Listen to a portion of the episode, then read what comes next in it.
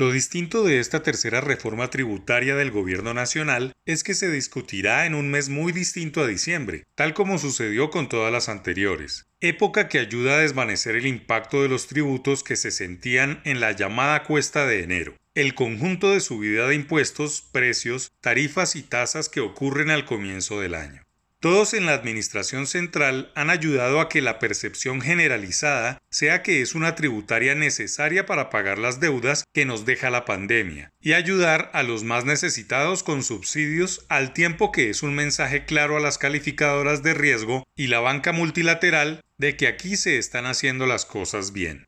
En ese orden de ideas pueden lanzarse un puñado de ideas fuerza, en la que gremios, congresistas y gobierno en su orden de discusión aúnen esfuerzos, logren consensos y distribuyan un poco nuevos impuestos hasta que llegue un nuevo gobierno central y enfrente los retos futuros que le impondrá el país.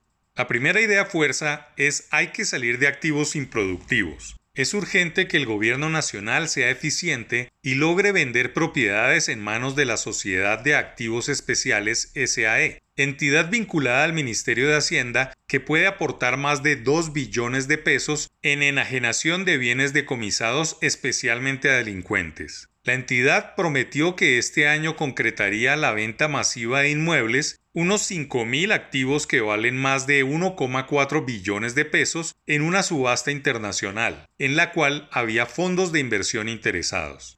El mundo debe ayudar, podría ser una segunda idea fuerza, que tiene que ver con la iniciativa global de establecer un impuesto mínimo internacional a las empresas multinacionales que está liderando la OCDE de la mano con Estados Unidos, una de las grandes corporaciones que más se han beneficiado de la pandemia. El llamado impuesto mínimo global de 21% puede ser una realidad local si el país se monta en esta discusión. Arrancaría con cobrarle impuestos a empresas como Google, Netflix, Amazon o Facebook, que poco o nada contribuyen en el país.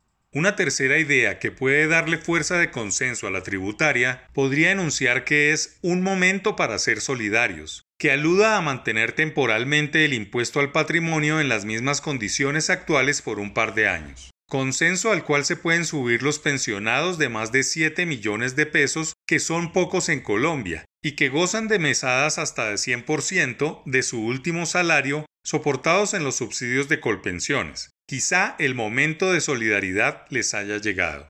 La cuarta idea fuerza es todos ponen empezando por el gobierno. Y tiene que ver el plan de austeridad que no solo congela los salarios de los servidores públicos, sino que empuja a vender activos en manos de los ministerios que siempre pasan invisible en estos momentos. También debe apurarse la eliminación de agencias e institutos en los que se duplican las funciones. Y lo que tampoco es menor es acabar con los llamados productos exentos, pues a los ojos de los expertos allí radica gran parte del rompecabezas tributario, pues este orangután crece en cada reforma y nunca nadie había sido capaz de enfrentarlo. Esa idea fuerza sería muerto el perro, muerta la rabia.